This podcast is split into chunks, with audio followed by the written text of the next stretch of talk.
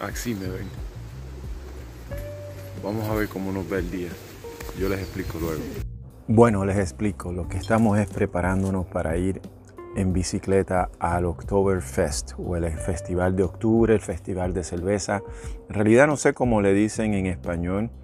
Yo le digo siempre el Oktoberfest, el famoso festival con las cervezas bien grandes. Estamos en Múnich y eso es lo que están viendo en nuestra ida hacia allá porque no se puede uno aparcar cerca a donde son los festivales y con el autocaravana siempre es aún peor que de aparcarse en unos sitios que es una ciudad grande. Así que les cuento más cuando lleguemos.